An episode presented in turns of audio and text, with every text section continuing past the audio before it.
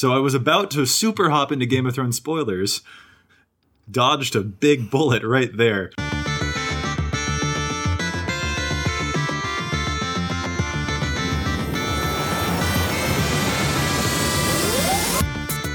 Hello and welcome to the EDH Recast, brought to you by the best deck building site on the web for the Commander format, EDH Rec. My name is Joey Schultz, and I'm joined today by my lovely co-hosts. First up, the Speedster, whose article series takes you from 60 to 100. It's Matt Morgan. So I was at the grocery store the other day, and the person bagging my groceries said, "Do you want milk in the bag?" And I said, "Nah, just leave it in the carton." Uh, I I don't. Sometimes your dad jokes get there, Matt, but um, sometimes they don't, and it's always awkward. No that matter one, that one, you know, you can go home and use later because it's like, oh, I gotta get stop by the Kroger and tell the tell the bad joke. It's one of those jokes that hits you like an hour later, and then you find yourself giggling, and you're like, no. anyway, next, the man whose articles remind you to look in the margins, Dana Roach. So the thing at the end of Avengers Endgame that I, I was not ready No. for. Oh, we are off to a fiery start here. And I'm Joey Schultz, author of the Commander Showdown series. All these articles and more can be found at edhrec.com, along with some awesome featured community content, such as other Commander podcasts and gameplay videos. EDHREC itself is a fantastic deck building resource that compiles data from deck lists all over the internet to provide helpful recommendations for new Commander decks. And here on the podcast, we're going to give all that data a little more context. What's our topic this week, fellas? We're gonna fly away like a bird. We don't know where our, we don't know where our soul is. Don't know where our home is. do angels make crow sound? I don't think they do. They it's probably more of like a chorus, right? I, I suppose I don't know whether they sound like a crow or like a chorus, but this bird, this is Feather, and I love her. And you know that we have to do an episode all about Feather. Trash bird. That, that's feather. Trash verb indeed.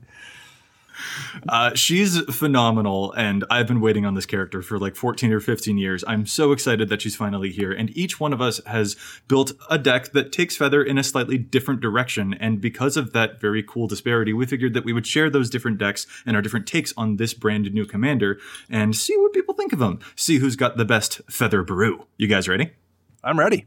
Let's do it. All right, first things first, let's actually read the commander proper. So, Feather the Redeemed, everyone probably has it memorized by now because it's one of the best Boros commanders that we've ever seen. But for posterity's sake, Feather the Redeemed is 3 mana, red, white, white, for a legendary creature angel with flying. She's a 3 4. Whenever you cast an instant or sorcery spell that targets a creature you control, you exile that card instead of putting it into your graveyard as it resolves. If you do, you return it to your hand at the beginning of the next end step.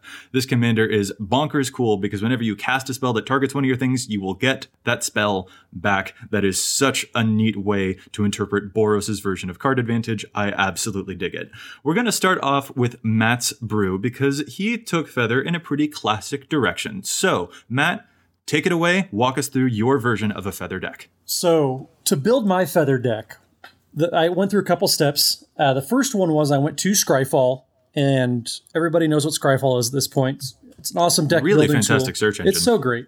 Basically, it's like Google for Magic cards. You can set parameters and do all sorts of cool stuff, and it doesn't do your email though, so it's not quite Google, but it's pretty close. So all I did was I put in the parameters for it has to be obviously red or white, has to be either an instant or a sorcery, and has to say in the within the, the text box target creature and draw draw a card. So putting those in, I came up with a list of about 60 plus instants and sorceries that fit that category. And the the reason I did this was I wanted to turn it into a Boros deck that was super powerful. It took advantage of the heroic sub theme that I love. That was one of my first super casual decks was red white heroic with fabled hero or yeah, fabled hero.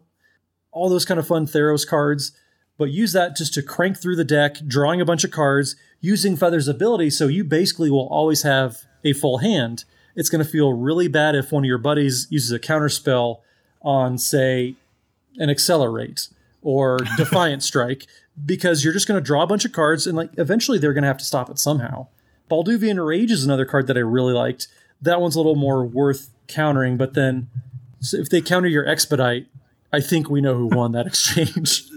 So that's a whole bunch of card names right there, but they're all just tiny cantrips that give a creature some ability. Balduvian Rage gives attacking creatures plus X plus zero and you draw a card. Expedite gives a creature haste and you draw a card. You know, Defiant Strike you mentioned, that's like plus one plus zero and draw a card. Normally cards that would be absolutely trash in EDH. Yeah. But because you've got a bunch of creatures that have heroic abilities, when you target those creatures, their heroic abilities trigger, you'll get that one mana spell back and you get a whole bunch of benefits. And so that totally works. That's the cool thing that you've used for Feather here is that you're targeting a bunch of other creatures because she doesn't care that you target her. She just cares that you target a creature. So A heroic is a great direction here. Yes. And so stuff like Akroan Crusader as one of my favorite cards. It's just a one red mana, one one that has heroic.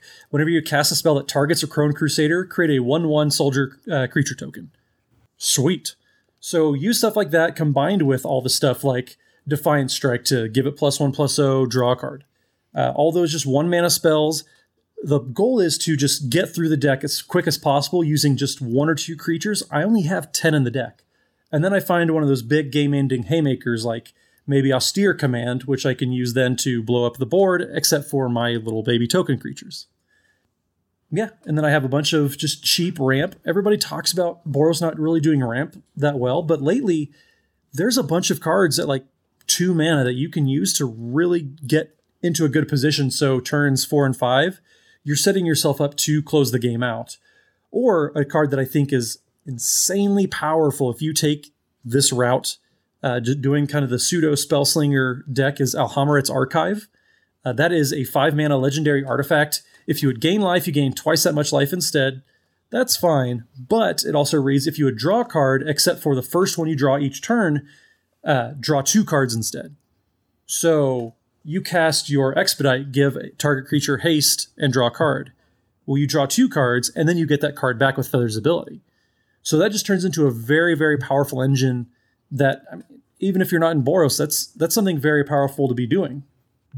I love what you said about ramp there. I mean, that's something that we've heard a lot. But Dana, you've made a great observation before, like, oh, well, Rakdos doesn't necessarily have ramp either, or Azorius doesn't have mm-hmm. ramp either. Like, you've got a lot of the same options that you would use in these particular colors too. You've got signets, you've got lockets, you've got fire diamond and marble diamond, you've got wayfarer's bauble, you've got Sol Ring. You have actually quite a lot of stuff there that can definitely help out. But even more important for a deck like this, you're extremely low to the ground. You don't need a whole bunch of ramp.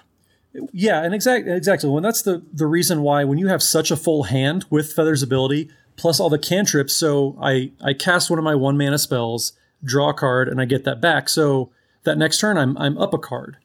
So with all those combining on each other, my goal is to cast at least five or six spells a turn once the deck gets going. That's the goal, and and so you'll notice on the the curve. Uh, if you look on Archidekt, which is where I put the deck, which another fantastic tool. shows you the curve and average mana cost of everything. So the average mana of my spells is 2.24, and that's including a bunch of spells like Elspeth Sun's Champion and Assemble the Legion and some other, you know, five and six mana spells. That should tell you how low to the ground it is. So once the deck gets going, the goal really is to use some of those early game ramp spells that I have, you know, a, like you said, a decent amount of. But then I just go through the deck super quick, get to my haymakers, and then just end the game from there. Uh, one of the f- favorite cards that actually I, I have from my Shu Yun days is Leering Emblem. And that card doesn't get a whole lot of play, but I think in a feathered deck like this, it's going to be super powerful, which that's just uh, two mana for an equipment, two mana to equip it, or the equip cost is two, I should say. Uh, whenever you play a spell, equipped creature gets plus two, plus two until end of turn. So it's kind of a pseudo prowess, only bigger. You can get very big creatures very quickly with this type of setup. Yeah, there's a whole lot going on here, and there's definitely a diversity of the ways that you're planning on ending the game. You could make one of those spell slingery type of equipment things onto Feather, cast a bunch of very tiny spells that you've been collecting in your hand, and then win through commander damage, especially by using different cards that might give her double strike, for example, like Psychotic Fury. Target multicolored creature, hey, that's Feather, gains double strike until end of turn, and you draw a card. So you can do that, but you've also got a bazillion heroic token makers and payoffs when you make tokens. Anax and Cymede really jumps out at me for that reason. Yeah, Anax and Cymede are they're so good. I I played them back in the day when it was a very casual deck. Um, Vanguard of Brimaz is another cheap way to, to generate a lot of creature tokens. Zada Hedron Grinder is a card everybody's been talking about. ever since uh, Feather has been spoiled. And, and Zada is three in a red for a 3 3 Goblin ally, legendary Goblin ally. Excuse me, Zada. Uh, but also reads whenever you cast an instant or sorcery that targets only Zada Hedron Grinder, copy that spell for each other creature you control that the spell could target. Each copy becomes, or each copy targets a different one of those creatures. So if you have five creatures out on the battlefield, for example, you cast Titan Strength, which is just a one mana spell that gives target creature plus three plus one, and you scry. So Zada's trigger happens, it targets all your creatures. So every creature that you have gets plus three plus one, and then you scry one for each creature, essentially. That sets up your next draws for a, a while. You get some dead cards out of the way. If you do it with one of those cantrips, say you play Expedite, giving all your creatures haste, you draw a card for each creature, which is also extremely powerful. Feels really cool to be in a world where we can say in a Boros deck that you're going to cast a one mana spell that will draw you like five cards. Exactly. I love Yeah. it. So so that's definitely a really cool take. Are there any other specific, you know, notable cards that you'd like to point out before we move on? Hmm. I mean, some of the fun ones, obviously, I don't have to tell people that, you know, Skullclamp is powerful in a Boros with a bunch of 1 1s. Yeah, the number of tokens that you're making here is pretty impressive, especially with different things like the Akroan Crusader. You know, you've got Elspeth and different things like that in there. So you've got really cool payoffs like Skullclamp to draw cards off of those tokens, or like we mentioned, Anax and Cymede, you get a heroic trigger on them and they pump up the whole team. This is uh, pretty nasty, pretty classic, and I really like it. It's pretty fun. Another card that I do want to point out is Eerie Interlude. It's it's two and a white for an instant that says exile any number of target creatures you control. Return those cards to the battlefield under their owner's control at the beginning of the next end step. So since it does target, it's kind of a pseudo Teferi's protection, not quite, but it does get bounced back to your hand due to Feather's ability. So it's a kind of a repeatable almost Teferi's protection. It's a good way to get around board wipes or removal or so, anything like that. Uh, it's an instant, and it's just it makes it very hard for opponents to play around since you do get it back every turn. It's some good kind of Boros charmy tech. Uh, gets everything off the battlefield. Granted, they do go away, so it's it's not quite the greatest, but it is repeatable, which I think is worth slotting into a bunch of decks. Yeah, it's definitely a lot of really cool stuff going on here. So you mentioned maybe some notable cards to include. What about any notable exclusions? Was there anything that didn't quite make the cut for you here? Um, but yeah, so I had this big list of instants and sorceries that are going to draw you a card. I think some of them don't don't really do enough. Cards like Bandage, essentially all it is is a cantrip. I would like my spells to be doing a little bit more. Uh, Defiant Strike at least gives a creature plus one plus O. Expedite gives it haste. Accelerate also gives it haste. I would like it to be doing a little bit more.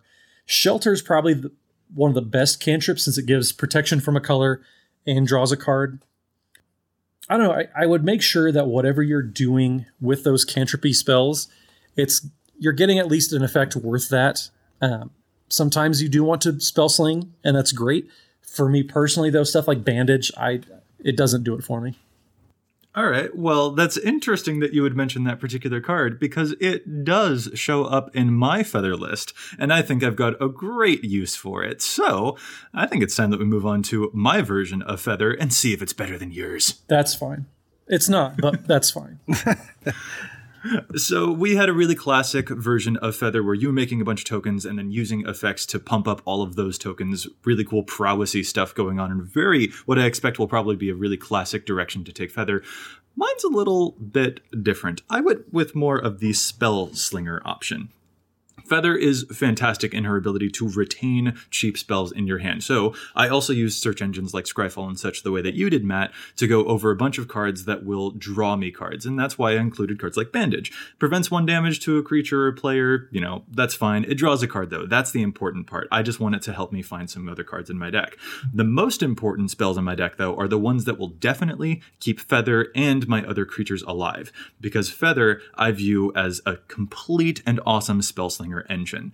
The most important part about this particular deck is that I cast a bunch of cheap spells right in a row so that I can use all of those spell triggers for cards like Electrostatic Field, Guttersnipe, Firebrand Archer, Thermo Alchemist, Aetherflux Reservoir, Sentinel Tower, all these amazing cards that really, really trigger very super well off of casting spells because I plan on casting a bunch of spells every turn and then using damage effects like Guttersnipe, I will melt the rest of the table's life totals in very short fashion just through the simple expedite of casting one or two mana spells every couple of turns. And I think it's genius. It's also a, a really unique way to play Boros. It's it's that's the thing. This is a very defensive version. So for notable cards in this particular deck, I'm definitely interested in all of the cantrips, you know, making sure that I can keep the hand well stocked. So you've got cards like Bandage, but also things like Crimson Wisps. Target creature becomes red and gains haste until end of turn, draw a card. Those are definitely cute. Defiant Strike, those too. But I'm not seeking to be combative in any way here. The stuff that's more important for me are cards like Shelter or ephemeral shields or you know faith's shield god's willing uh, all of those cards are the things that help keep feather sustained alive on the board through a couple of different means you know something like cloud shift or eerie interlude might blink her in the event that someone's going to play cyclonic rift but then i've got things that would give her protection from colors or i've got things that would just straight up give indestructible in the event of a board wipe those are really really key and i can just you know hold a couple of those particular cards in hand and use them just to defend Feather and to defend, for example, my Guttersnipe, make sure that no one takes that out. And through this simple act of defending my stuff, I'm also progressing the game by damaging everyone, which I just think is totally, totally beautiful. My defensive spells are also like my defense is my best offense. It's awesome. It's also a very deliberate feeling deck. Like every move you make is very controlled and planned out and has an eye on the spell you're going to cast three turns from now. It definitely has to be. Yeah. And I would also say for this particular type of build, like you're rarely ever attacking. There are some cards like, oh, Psychotic Fury, it gives, you know, creature double strike. But the more important thing for me on that would be drawing a card. Like, I'm not planning on actually hitting people with Feather. Technically, I suppose I could use combat tricks to Voltron her out, but I'm more interested in spells that will help me scry. And I'm even more interested in making sure that I get an assortment of cards in my hand that will protect my board, because that's definitely what I need to do. And for anyone who decides to go with this direction on Feather, you never, ever tap out ever. I can't stress that enough. You do not tap out. You don't tap out to equip your Sunforger. You don't tap out to cast your Aetherflux Reservoir. There are like 37 instants in this deck, so I can't imagine wanting to play a card like Vedalken Orrery. You even don't want to tap out necessarily for Smothering Tithe, even though it's gonna get you treasures, because you need to keep your stuff protected. Because as soon as people get rid of your win conditions, you're kind of up the creek without a paddle. You need to make sure that you have a very direct plan here. Your cards will help you draw, but more importantly, importantly, your cards will keep you alive. You'll dig down until you find something like a Guttersnipe or a sentinel tower or an aetherflux reservoir. Then eventually you'll slowly chain together a bunch of spell casts and win the game that way. Yeah, I don't. I know I don't have a ton of creatures. You have even less though. Uh, only six creatures. I'm kind of. It makes it a little hard. Granted, you only really need one to to really get it off and, and get running. I feel like there's probably a couple other payoff cards. You do have one of my favorites that I'll I'll bring up later in our challenge stats. Oh, alrighty, sweet. Another really cool thing to note about, since you mentioned very few creatures in this deck, so I really like cards like uh, Chain Reaction and especially things like the new Solar Blaze and Fell the Mighty. So Chain Reaction, you know, or Blasphemous Act 2, those are red board wipes that do damage, but with a number of indestructible spells that I'm able to have in this deck, I can make sure that my board stays alive and that I get to keep those things. But Solar Blaze and Fell the Mighty, those actually well, Solar Blaze is obviously not going to destroy Feather, but Fell the Mighty is really cool because it says destroy all creatures with power greater than target creature's power. You target Feather, and then everything else goes away that you don't like, and you get Fell the Mighty back in your hand. So having fewer creatures actually works really, really well in favor of this particular Spellslinger strategy, especially because the board wipes can be used almost as little plague winds when you combine them with the indestructible and protection spells that are constantly in your hand. Yeah, Fell the Mighty is crazy powerful. That that was a hard card to cut from my list. I think between Fell the Mighty and Aetherflux Reservoir, those are the two cards in your list I wish were in mine. Ah, uh, see, my list is better than yours, Matt. I said two cards. I have four cr- more creatures. That's better by four. A factor of four. Another really important thing to note about this particular deck, I am running a couple, well, I would say as many very small, very cheap mana rocks as I possibly can. You know, we'd mentioned all of the ramp that was in your deck, Matt, but by comparison, I am running a few more, especially even things like Fellwar Stone. I've also got like the Marble Diamond, the Fire Diamond. A weird, interesting one that I am running is the card Mox Amber. This is the zero mana legendary artifact from Dominaria where you tap and add one mana of any color among legendary creatures and planeswalkers you control. This one didn't really make much of a splash in Commander because it kind of felt weird. If you don't have your Commander, you need to be able to ramp them out. The reason I'm running it in this deck, though, is because I feel as though if I ever have a moment where Feather's not protected or not on board, then I'm kind of already losing. She should be on board as a constant fixture because of how many different indestructible and protection spells that I'm able to use. That Mox Amber, I do think, becomes useful here. Yeah, I think that's fair. And, and, with how much you protect, I think there's one piece of protection that probably isn't going to get as much play just because it is kind of getting up there in price. But Champion Helm, I think, is a very, very powerful piece of equipment for feather decks. And, and, See, and you can know about that. You can cast around it, which can be a pretty big deal. Like th- that's the biggest problem with is you know usually you would your go to would be lightning greaves here, but you just can't use lightning greaves in a feather deck no. for the most part. Yeah. I actually don't know that I want either of those things. I don't want an equipment on feather when several of the different ways that I plan on keeping my stuff alive is with blink effects to avoid board wipes, like Cloud Shift or uh, the Long Road or whatever that card is called, um, Otherworldly Journey, things like that. I do have a handful of those spells to make sure that feather can survive literally any problem that gets thrown at her. See, I'm really hoping that you build this deck in paper, which I'm sure you will. You've been too hype. Uh, you've been too hype about this deck and this yeah. commander for too long. Um, I'm really hoping that you try to equip anything onto Feather after you've Apostle's Blessing her. Uh, Apostle's Blessing, obviously, uh, pay one in a Phyrexian white. Target artifact or creature you control gains protection from artifacts or the color of your choice till end of turn. And I hope that you use Apostle's Blessing to give a Feather protection from artifacts, then try to equip because I would laugh at you. Uh, that's why there aren't any equipment in my deck but because that's I don't why you should, them... so that I can laugh at you. No, I don't want reason. that. Absolutely not. No, my plan here is simply to stay as defensive as possible and use my spells as my main form of defense.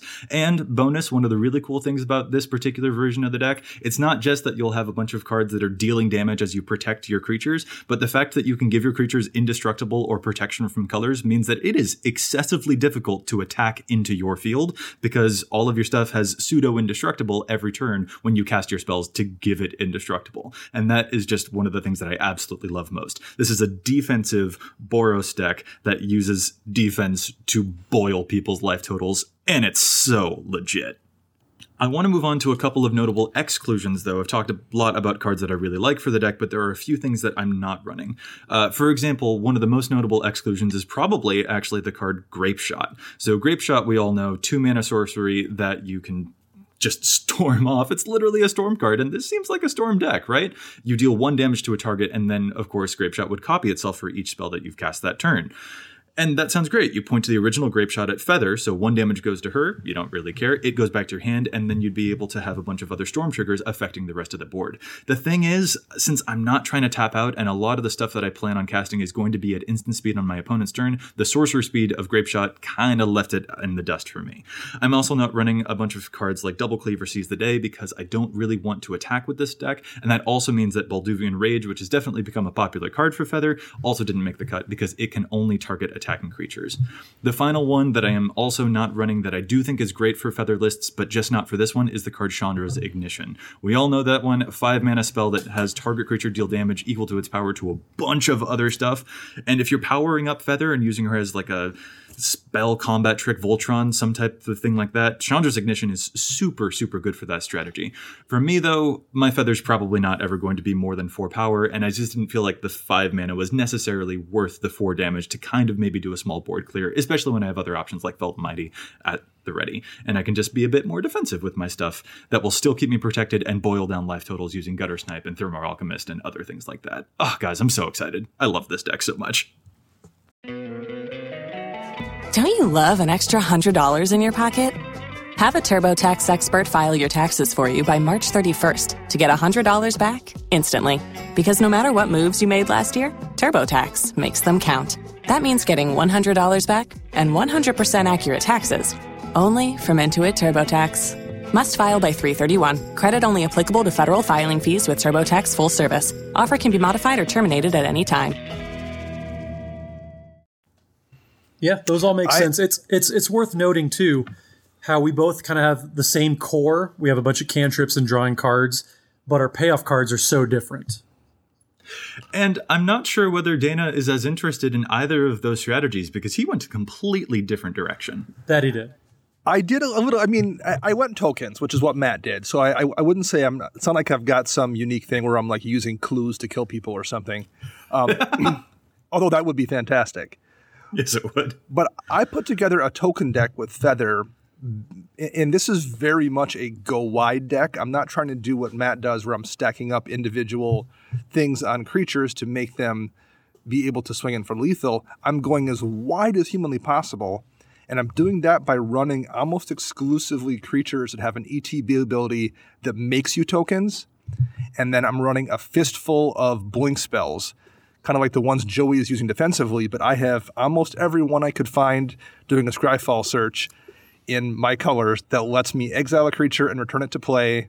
And then because of there's ability, I can bring that instant back to my hand and recast the next turn and blink things like Cloudgoat Ranger to bring in, you know, three white Kithkin soldier tokens whenever it comes into play, or or blink Siege-Gang Commander or Beetleback Chief, or um, you know, even bad things like Thopter Engineer or Belfry Spirit. Like I basically found anything I could cast efficiently that made me tokens when it came into play. I love this. I was just not expecting this at all. Like the blink in non-rune colors is such a cool thing. I mean, I was just looking to do something different. I was trying to like think, you know, what would not be an expected version of this feather deck because I, I think the strength of feather is you can build the deck multiple different ways if you want to dig deep enough. I think that's not something true of most commanders in general, and it's absolutely almost never true of Boros commanders. And I think we, we have this really super cool commander here that is obviously powerful, but I think people got a little bit too fixated on the one most obvious way to build her. And I get that given how strong she is, but she's also super versatile, which is a really, really cool thing that we have not seen much of. And I wanted to kind of play with that a little bit. So I'm definitely looking over the list. I think there's some really great cards, especially there's a lot of really efficient uh, token producers. You know, Belfry Spirit, Cloudgoat Ranger, you mentioned Geist Honored Monk. Knight Captain of Eos is super, super good card, by the way. I'm going to read that one real quick. Five mana, 2 2 in white, Human Knight. When it enters the battlefield, you make two 1 1 white soldier creature tokens, and you can pay a white and sacrifice a soldier to fog for the turn. Like, I think that's just a card that more white decks should be playing in general, but it's super cool here because then you have offensive capabilities with those tokens. Like, this is really great. What are some notable cards that you would want to point out?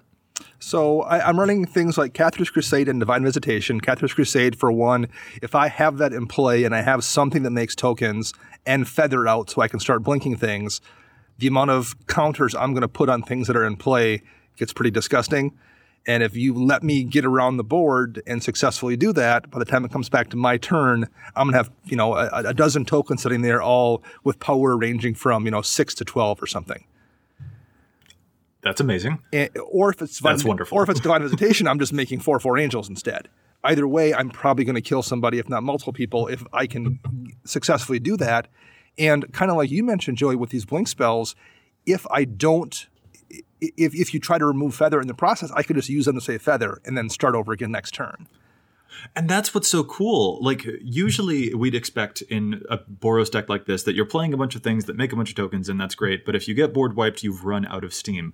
With Feather, you really only need one spell that's going to do any particular effect. You only need one thing that gives it indestructible, or you only need one thing that blinks a creature, because you can cast that thing once every turn for the rest of the round. Right. So like you only need to get one cloud shift. That is your version of card advantage. You're not running out of steam because that one card is your steam. That's so cool. I I also think I, I like Flameshadow Conjuring in this deck, and there's kind of a similar um, artifact minion reflector. And basically, whenever a non-token creature comes into play under your control, you can spend mana in the case of Flame Shadow Conjurer, I can spend a red, or in Minion Reflection, Reflection's case, I can spend two colorless. But that also gives me a secondary way to generate tokens off a of blink. I cast a Cloud Shift on, say, Cloudgoat Ranger and blink it and make three more tokens. And if I happen to have an extra red mana free, because it's the end of the person's turn before me, I can then copy it again with Flameshadow Conjuring or copy it again with Minion Reflector and make another copy of that guy that's going to bring in more tokens. Bro, that's really good. So the goal is to go as wide as humanly possible and hopefully win by overwhelming people with, you know, Crusader Visitation or Eldrazi Monument, or I have a few buffs like Intangible Virtue. Um, so that is the goal is to go as wide as possible while kind of keeping Feather safe, playing these janky creatures that people are going to kind of be shocked to see actually do effective things in this deck. We've got Blinky tokens, we've got Spellslinger, and we've got really classic Feather too. I think we might have to take these when we meet up in Kansas City and actually play against each other. Sort of similar to what you did on CMDR Central with your different Super Friends builds and brews and battles. I'm down for that. I'll do that for sure. So, really quick, wrapping up on your particular version of the deck, what about any notable exclusions? I couldn't run um, Zada, Hedron Grinder, or the Mirror Wing Dragon because if I go to blink something and I have those out, it's going to copy the blink spell everywhere and blink my tokens. Yeah, that, mm. that hmm. seems kind of undesirable. So, as useful as those are in this particular deck, it, it, it, there are just too many situations where it would actually keep me, I think, from casting spells I want to cast. So I am not running those. That would be definitely the two big glaring omissions. And I'm not really running any of those cantrip spells that draw me the card as well. Um, just because, again, without having the option to spread that around, there's going to be too many times where I'm looking at at at holding one of those in, in my hand and blinking that versus blinking, you know, Long Road Home or something, and it's probably not worth drawing a single card when I can make three tokens most of the time. I think the real power in those is being able to spread those around through your entire team, and I, I can't do that in this deck. So I'm not running any of those cantrips uh, effects. I'm kind of relying on the old school red magmatic insight, faithless looting type spells. And that's actually something else that I wanted to point out really quick about your list here too. You have some really classic uh, workaround options that are available in the Boros colors that I think are really funny ways to cheat the usual weaknesses of card advantage. Namely, for example, you've got the scroll rack and land tax combo. So land tax searches up a bunch of lands for you because you're likely going to have the fewest lands, and then you can use scroll rack to put those lands on top of your deck, draw a bunch of different cards, and then on the next turn, land tax will find you more lands and shuffle those other things away. Like you've got a bunch of little things like that in here that I think are really cheeky and a really fun nod to the you know original ways the cheat effects that Boros would use to work itself around its own weakness. Yeah, I would definitely say of, of these three decks, I probably have the most hooks back into the standard Boros build, particularly in terms of what I'm using for card advantage compared to you guys, because I can't abuse that feather ability like you guys can.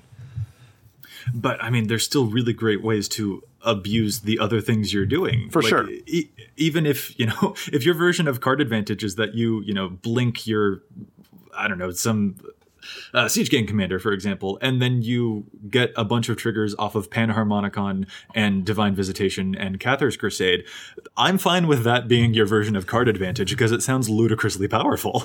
Yeah, I mean, card advantage is just a form of, of resource advantage, and it's not the only way you can win a game. It's definitely one that it's fun to have that as an option, but you just want to get some sort of advantage, and I'm choosing to get my advantage in the form of bodies in the field. Yeah, I absolutely love it.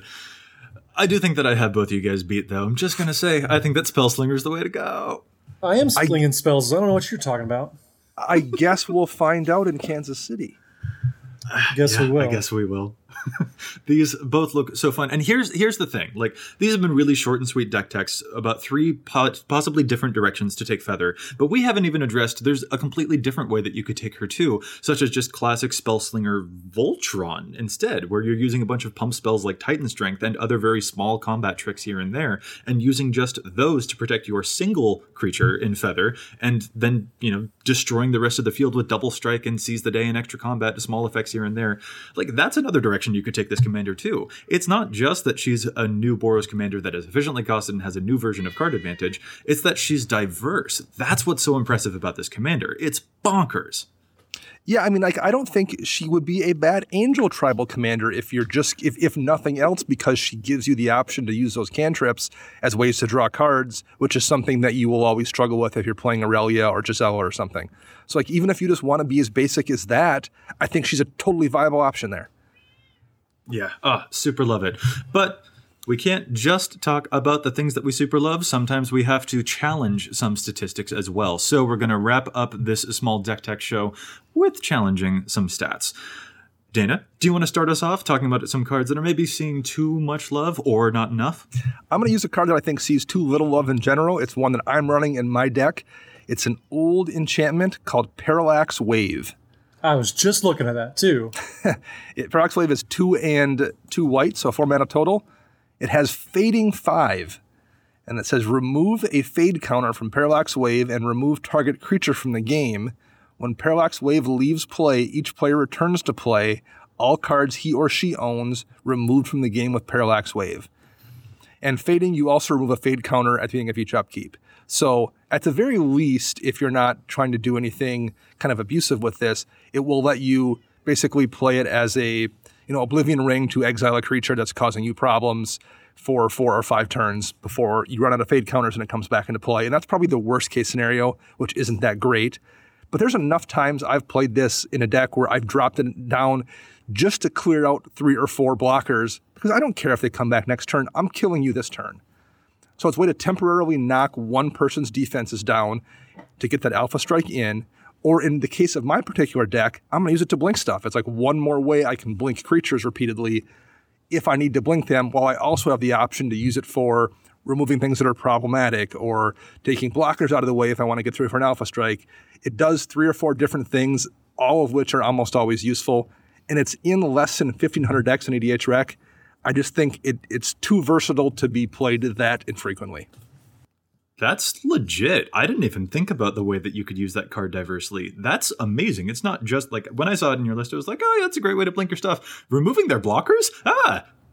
Yeah, I mean, I the reason I, I played is it kind of feels uh. like like one of those um, sudden spoiling kind of cards where you can use it as a fog, you can use it to you know get rid of indestructible, you can use it to remove blockers, that kind of thing, and that's kind of what it's it's the whites version of that to me. I yeah, really cool application here. Okay, Matt, let's move on to your challenge. So my challenge stats is going to be on a card that I think should probably be in every single feather deck, uh, and that is going to be Monastery Mentor. Uh, Monastery Mon- Mentor, uh, two and a white for a two-two human monk with prowess. Whenever you cast a non-creature spell, put a one-one white monk creature token with prowess onto the battlefield. So any feather deck is going to be casting a lot of tokens, or not a lot of tokens, a lot of instant sorceries. So a lot of instant sorceries means you get a lot of prowess triggers and you get a lot of monks with prowess on the battlefield. I just think there's no reason. Granted, Monastery Mentor, I didn't I didn't realize this until I was putting the deck together. It's over twenty dollars now, so it's not a cheap card anymore. Um, but it is hmm. insanely powerful. And I think if you have any laying around, this is a perfect home for that mentor because Feather's just going to, I mean, her ability directly correlates with monastery mentors. They go hand in hand, they're wonderful. Whether you're playing creatures and heroic and spell slinging that way, or you're spell slinging wrong like Joey, uh, it doesn't matter because monastery mentor is so, so great. So here's the thing. I did include Monastery Mentor. It's one of my backup plans. I totally agree. Making a bunch of tokens and then especially that those tokens can get bigger when you cast more spells. That's why I did include it as another potential win condition. I think that my deck might be the most budget of the three. And I do feel as though for mine, if you can't afford the Monastery Mentor, you're okay. If you can't afford the Balefire Liege, then you're okay. If you don't have the money for the Smothering Tithe, yeah, they jumped in price. The Mox Amber is cute. It's not necessary. Those are probably the four most expensive cards in the deck. That's the other thing that's really cool about Feather is that a lot of the deck is going to be really cheap cantrips. Like some of your most expensive cards will be your signets or things like yeah, that. The, the and deck is so wonderful. Yeah, the deck is a bunch splurge, of commons.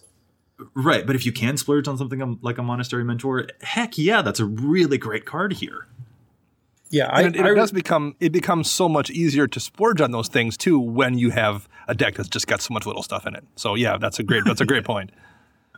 Yeah, definitely love it. That is a darn dangerous card in this deck because you're just going to cast a couple spells. Oh, just make a couple one ones. Oh, wait, now they're eight eights. That's a problem. That is a big problem. And there's 10 of them, yeah. All right, let's move on to my challenge, and that is probably controversial, but I'm challenging the card Aurelia's Fury. I don't think it's very good in Feather, guys. So, the interaction here is a little complicated, but we'll get to it. Aurelia's Fury, X red and white. It's an instant that says it deals X damage divided as you choose among any number of target creatures and or players. You tap each creature dealt damage this way, and then players and then players dealt damage this way can't cast non-creature spells this turn. The object of this card is definitely clever, and I like that it exists as an option. What people will do with this particular spell is put a bunch of mana into X, but one point of it goes to Feather. Therefore, it has targeted a creature you control. You'll get the rest of the effects, tapping down creatures, and then you'll prevent other people from casting non creature spells, and Aurelia's Fury will go back to your hand. That sounds cool, but that is so much mana, and I don't think that it is sustainable, particularly because it is not stopping your opponents from playing creature spells. I know that you can tap down creature spells later, but there are some powerful creatures with powerful enter the battlefield abilities, especially, you know, like people's commanders. I don't know that this one is necessarily sustainable compared to a lot of the other stuff that I see Feather tends to be doing, which is staying especially on the cheaper side of things. I think that Feather Strength lies in how small and low and quick her mana curve is, so I don't know that Aurelia's Fury actually adds up and fits into that equation because it would just be really big and clunky and isn't going to solve your problems against a really big board either. Yeah, th- it, it's very much a magical Christmas land feeling card to me. I, I, I think I'm, I'm on board with this, Joey. I agree. See, I like it more as you want to use it, say during somebody's untapped or upkeep or not, yeah, upkeep. Tap down a lot of their stuff, get it back, and then on your turn, then you ping. I mean, obviously you're, you're pinging uh, feather for one just to get the get the card back, but you want to do it on somebody else's turn, and then again on your turn as a way just to get the rest of the battlefield tapped down, and then in a more creature heavy deck like mine, uh, then you go wide and you get through their defenses. I don't think it's something that you want to be doing every turn, but it's one of those cards that uh, you, you save for the right time, either defensively or use it as that one last push to get your board through. I don't think it's bad. I don't think it's great. I'm not saying it's it's going to be a, a world beater, but I think there are going to be scenarios where it's fine. It's probably this is probably its best home as far as Boros commanders go. Um, but then that's not really saying much. But I do think that it's it's fine uh, to be played here. I, that's just it though. I don't know. Like 68% of people so far that have registered Feather decks that we're scraping for EDHREC data, 68% of people are running this card. And I just worry that it might be an eyes bigger than our stomachs kind of situation. It does feel a, bit like this is a bit of a dream scenario where it's going to work the way that you want it to. When I do think that with the rest of the spells that Feather has been accumulating in your hand, you're capable of doing something that is probably more powerful by using all of those cantrips and combat spells or spell slinger payoffs and things like that. I think that you're actually capable of doing something that's even better than whatever Aurelia's Fury is going to do, no matter how powerful that lock might be. I think that it's kind of a distraction compared to what we can already do. I think that's that's fair. Um, it, like you said, in my deck, there's a lot of mana. So if, say, I have 10 or so mana laying around, I think there aren't, there are definitely better ways to be using 10 mana or 20 if you do it on my turn again. But you, you are correct. I, I'm pretty torn on it too. I am very interested to see how it plays out though. Yeah, I here here here's the really cool thing. Even if I'm challenging this particular this or you know, we're challenging certain cards here and there, like the point is that like these interactions are possible with this commander and that's what's so enticing. That's what's so cool. So, you know, maybe I'm wrong about this. It could be a controversial pick. I do think it's a little bit too expensive, but that we have clever interactions like this is really what's important. And it's nice to see that people are cultivating clever interactions just like that because I, I just there's nothing about Feather that I can criticize, guys. Uh, everything about this commander is perfection to me, so I'm really biased. Is probably what's happening. No, I, I, like. I think this is just the best thing that's happened to Boros in I don't even know how long, maybe ever, since since they printed a Boros Signet. This is the best thing that's happened to Boros since Boros Signet. I mean, War of the Spark is one of the best things that's happened to Magic since a while. Absolutely. like this set is phenomenal, and I love that Boros is the one that got the really amazing uh, commander, and that you know Simic and Golgari got kind of lackluster, lackluster commanders, and they're you know taking a back seat for that. Like I just think that's a really fun dynamic. I appreciate the cleverness that is happening within this set, in addition to its amazing power level, and I am so excited to actually start playing with all of these amazing cards and to beat you guys with my version of Feather Deck because it is clearly superior. See, Joey, I just think that you need to walk down the street to the Wizards Wizards of the Coast office and deliver Gavin some cookies or maybe some nice treats for designing Feather the way the way that they did. Oh, I very much do. I will definitely do that. All right, folks. Anything else that we want to touch on about this commander or a decks or anything like that before we wrap up this quick deck tech of a show? She's good. She's Uh, did, really did, good. Did, did She's we really did we good. point that out? Did we point out that she's pretty good? I would say this. I we, we talked a little bit about how versatile she is. I would love to see anybody who has some weird, unique takes to reach out on social media and send us links to your list if you found another cool way to build her. Because I think there's a lot to this commander um, that hasn't been explored yet. I'd like to see some of those decks. Yeah, definitely. I will never get tired of looking at deck lists that have feather at the helm. Just that, that is a, a, a going thing. I will always love looking at those. It's an exceptionally diverse commander. And listeners, you'll have to let us know not only what you would do with this commander, but which one of us brewed the better feather deck. And with that, I think we're going to call this episode to a close. I'd like to thank my co host so much for joining me. And if any of our listeners would like to get in touch with us, where can they find you all? Matt? You can find me on the Twitters at Mathimus55, M A T H I M U S 55. And Dana? You can find me on Twitter at Dana Roach, and you can hear me twice a week on my other show, CMDR Central, that just hit episode 100. Yeah, congrats, guy. That it did. Thank you. Congrats very, very much. It is the And other I'm show. Joey- It is the other show. Yes, yes, we yeah, you made that clear, Matt. You made Yeah, it clear. your other show. you started it. Love you, Max and Chris. Yeah, it is a really good show. You also just changed up your music for episode 100. Definitely really cool stuff. Definitely give it a look, but you know, we talk about Feather on this podcast, so you'll probably want to stick around for us. anyway, I'm Joey Schultz. You can find me at Joseph M. Schultz on Twitter. Special thanks to our editor for the show, Ken Peddle, also known as Kenish Norn. You can follow him on Twitter at Loader. That's L O A D 3 R. You can follow EDH Rec and the cast on Facebook and Twitter, and you can contact us at E edhrecast at gmail.com. Plus, you can find us on iTunes. And if you do, please consider leaving us a review to help other folks find the podcast too. This cast is posted every week on E EDH Rec's Community Content Spotlight section, where we feature as many other content creators as we can, from Command Zone to Commander's Brew to Commander Versus, not to mention new articles published every day by our own fantastic team of writers. We'll be back at you next week with more Dana and Insights, but until then, remember, EDH Wreck your deck before you wreck your deck. Go Feather. Kind of a decent human being, whereas every single person in Whiplash is awful. I mean, that that is fairly important.